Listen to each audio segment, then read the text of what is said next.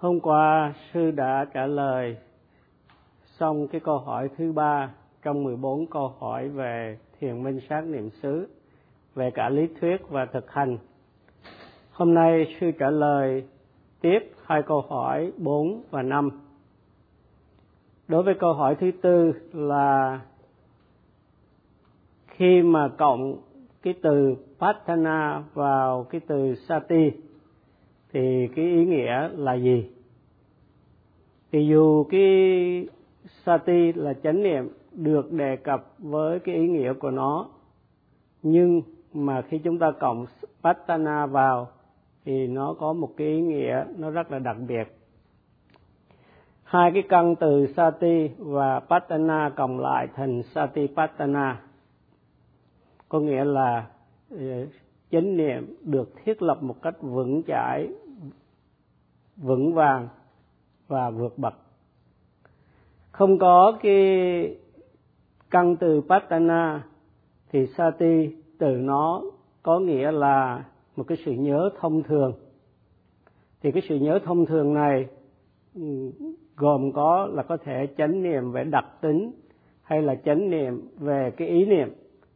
Nhớ đến quá khứ à, nghĩ đến tương lai hoặc là để ý đến những cái hình ảnh hiện lên trong tâm. Thì đây là cái chánh niệm thông thường. Thì cái chánh niệm thông thường hay là sati thông thường mà thấy được cái đặc tính của các cái hiện tượng khi ghi nhận cái hiện tượng đang sanh khởi.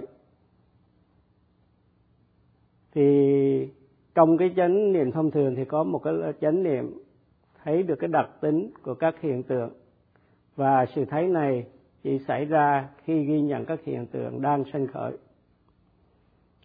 Và chỉ có cái loại mà chánh niệm đối với cái đặc tính thì mới đưa đến trí tuệ mà thôi. Và các cái chánh niệm thông thường khác thì không đi đôi với đặc tính, nên chỉ có tính cách tưởng tượng hay là ý niệm.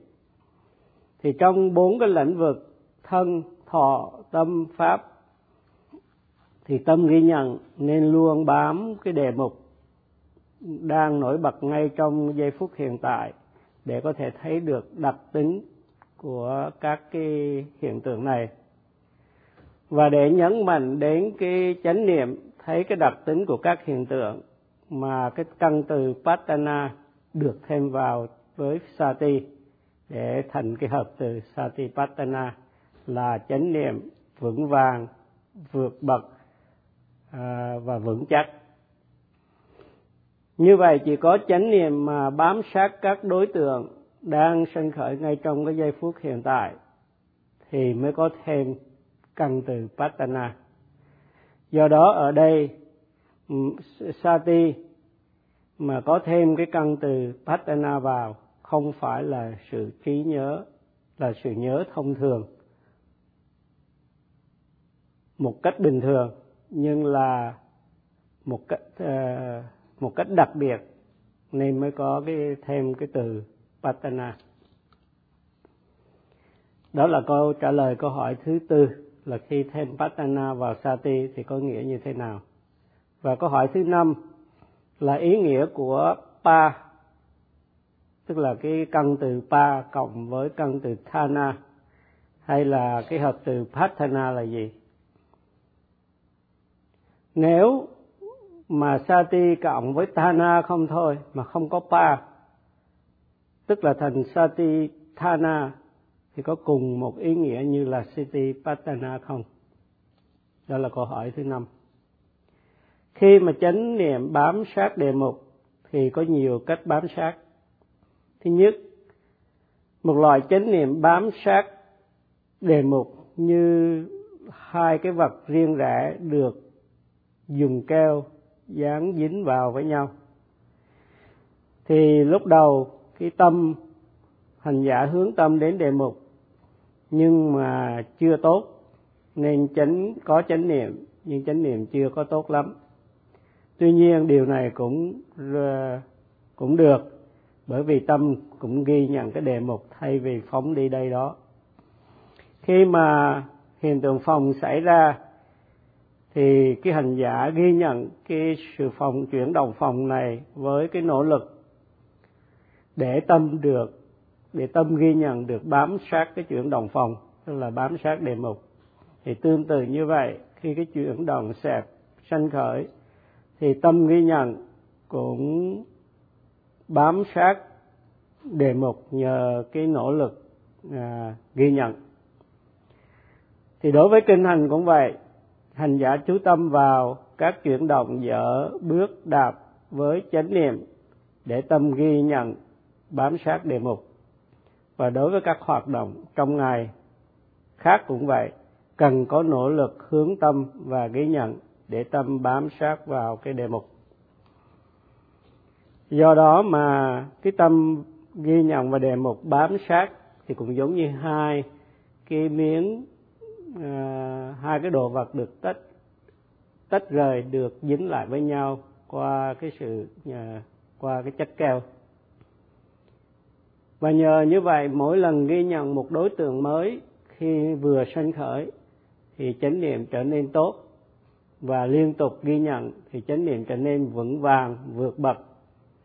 Và cái từ Pathana thêm vào Sati để chỉ chánh niệm một cách vượt bậc. Khi mà hai vật dán dính vào với nhau thì trở nên một. Tuy nhiên, dùng keo dán mà khi keo nó khô rồi thì hai vật sẽ không còn dính vào nhau nữa. Do đó mà sự dính bằng keo không có bảo đảm.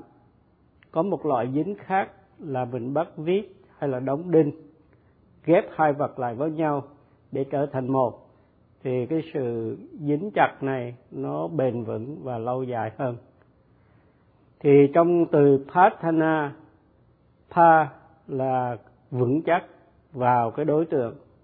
Cũng giống như là mình bắt viết à, vào hai vật với nhau. Thì có nhiều loại chánh niệm khác nhau. Chánh niệm thông thường, chánh niệm cao hơn thông thường và chánh niệm vượt bậc. Thì trong cái hợp từ satipatthana pa có ý nghĩa vượt bậc, nên satipatthana là chánh niệm vượt bậc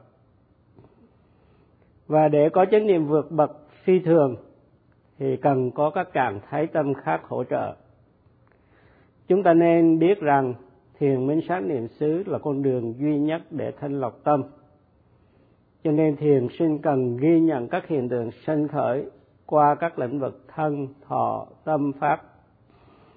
Nếu thiền sinh ghi nhận một cách thông thường thì sẽ có chánh niệm thông thường. Cho nên thiền sinh nên có cái đức tin và pháp hành và lòng từ tín cũng như có ước muốn thực tập mạnh mẽ. Sư lấy một ví dụ, khi mà mình khát nước, nếu được uống nước thì mới hết khát do đó cần có cái ước muốn mạnh mẽ thực tập thì mới từ bỏ được những cái khói lạc của thế gian không mấy ý nghĩa để thực hành giáo pháp. Tương tự như vậy, tương tự như là hy sinh một cái vật nhỏ để được cái vật lớn, thì thiền sinh từ bỏ hạnh phúc thế tục để được cái hạnh phúc giáo pháp vượt trội hơn hạnh phúc thế tục rất là nhiều lần. Và còn thiền sinh cần có những cái đức tính khác như là kiên nhẫn và can đảm. Trong khi mà ghi nhận để chánh niệm được bám sát đề mục một cách chặt chẽ. Thiền sinh phải luôn luôn tỉnh thức để luôn nỗ lực ghi nhận khi đề mục sanh khởi. Và thiền sinh cũng cần can đảm và kiên nhẫn chấp nhận những khó khăn khi ghi nhận, để sự ghi nhận được liên tục. Trong cách ghi nhận như vậy thì thiền sinh có thể vuông bồi chánh niệm ờ, trong một thời gian ngắn mà thôi. Hợp từ cái từ patthana là chánh niệm bám sát đề mục và patana có ý nghĩa là upathati có nghĩa là dính vào cái đề mục à, đang sanh khởi trong cái giây phút hiện tại. Lúc đầu ghi nhận vào đề mục như là khi đang ngồi thiền thì ghi nhận vào à, lúc đầu ghi nhận một vài đề mục. Như khi đang ngồi thiền thì ghi nhận chuyển động phòng sạch khi chưa thiền xảo thì tâm ghi nhận đôi khi bám sát đề mục đôi khi phóng đi. Và khi tâm bám sát đề mục thì tâm có chánh niệm. Và cái giây phút mà có chánh niệm như vậy thì rất là quý báu cho nên càng bám sát đề mục càng nhiều thì càng tốt. Và khi sự ghi nhận trở nên thiền xảo, thì tâm ghi nhận, bám sát đề mục, chẳng hạn như khi bụng phòng, thì tâm bám sát đề mục. Khi bụng sẹp tâm cũng bám sát đề mục trong khi sẹp khi đi kinh hành, mỗi lần dở, bước, đạp, tâm đều bám sát đề mục khi đứng thì tâm bám sát vào cái thân hình đang đứng. Khi xoay, tâm bám vào chuyển động xoay. Khi thiện xảo thì tâm ghi nhận bám sát đề mục. Ngay cả lúc mình nhắm và mở mắt nữa. Và như vậy tâm ghi nhận và đề mục dính vào nhau. Ờ, giống như hai miếng được dán keo dính vào nhau. Điều này tốt mặc dầu không tốt bằng sự đóng đinh hay vặn vít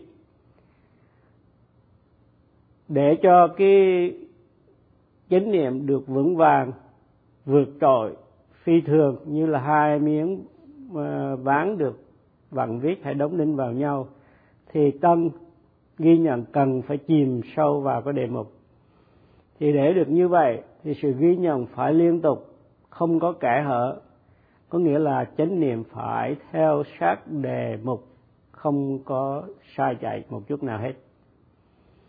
Khi thiền sinh ghi nhận phòng xẹp với nỗ lực thì chánh niệm sẽ vững mạnh như hai miếng ván à, dính keo vào với nhau.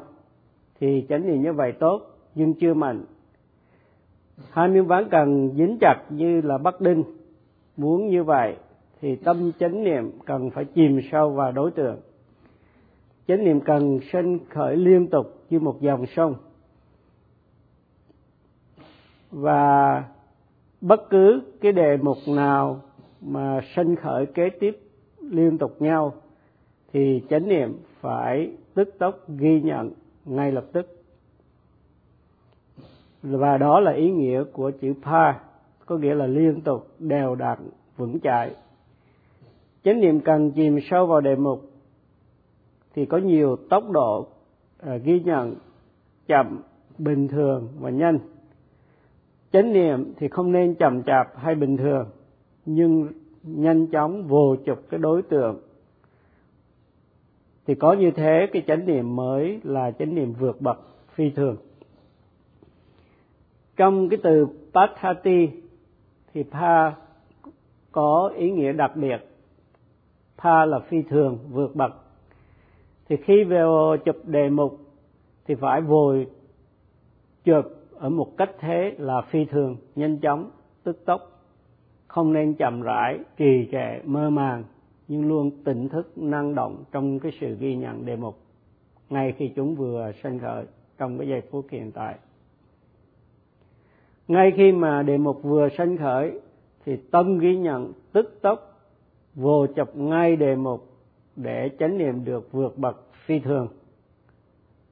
Và để có thể khẩn cấp vô chập đề mục thì không nên suy nghĩ lý luận.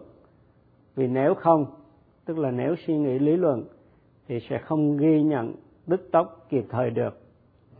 Và khi ghi nhận thì sự ghi nhận không nên là sự ghi nhận lơ là, nhưng là sự ghi nhận tức tốc, nhanh chóng, vô chập, bám sát đề mục. Và để được như vậy thì cần phải tinh cần, tức là cần có cái nỗ lực phi thường. Nếu thiền sinh chậm chạp, trì trệ thì sẽ không vô chụp được đề mục, và thiền sinh sẽ không có chánh niệm vượt bậc được. Do đó mà cần phải nhanh chóng, tức tốc, vô chụp cái đề mục để có chánh niệm phi thường. Để vương bồi chánh niệm phi thường, vượt bậc thì cần có cái nguyên nhân kế cận của nó. Thì cái nguyên nhân kế cận ở đây chính là sự tinh cần. Khi cái đối tượng sanh khởi thiền sinh không nên lơ là, chậm chạp, trì trệ. Nhưng hãy nỗ lực vượt bậc một cách tức tốc, ghi nhận đề mục ngay lập tức. Nếu không, thì chánh niệm sẽ không có tính cách phi thường vượt bậc và nếu mà thiền sinh với cái nỗ lực tinh cần ghi nhận đề mục ngay tức khắc, thì chánh niệm sẽ trở nên phi thường vượt bậc, có nghĩa là đều đặn, vững vàng, được thiết lập trên cái đề mục. Thì đó là nội dung của bài pháp thoại hôm nay. Sư sẽ giảng tiếp cho quý vị nghe vào ngày mai.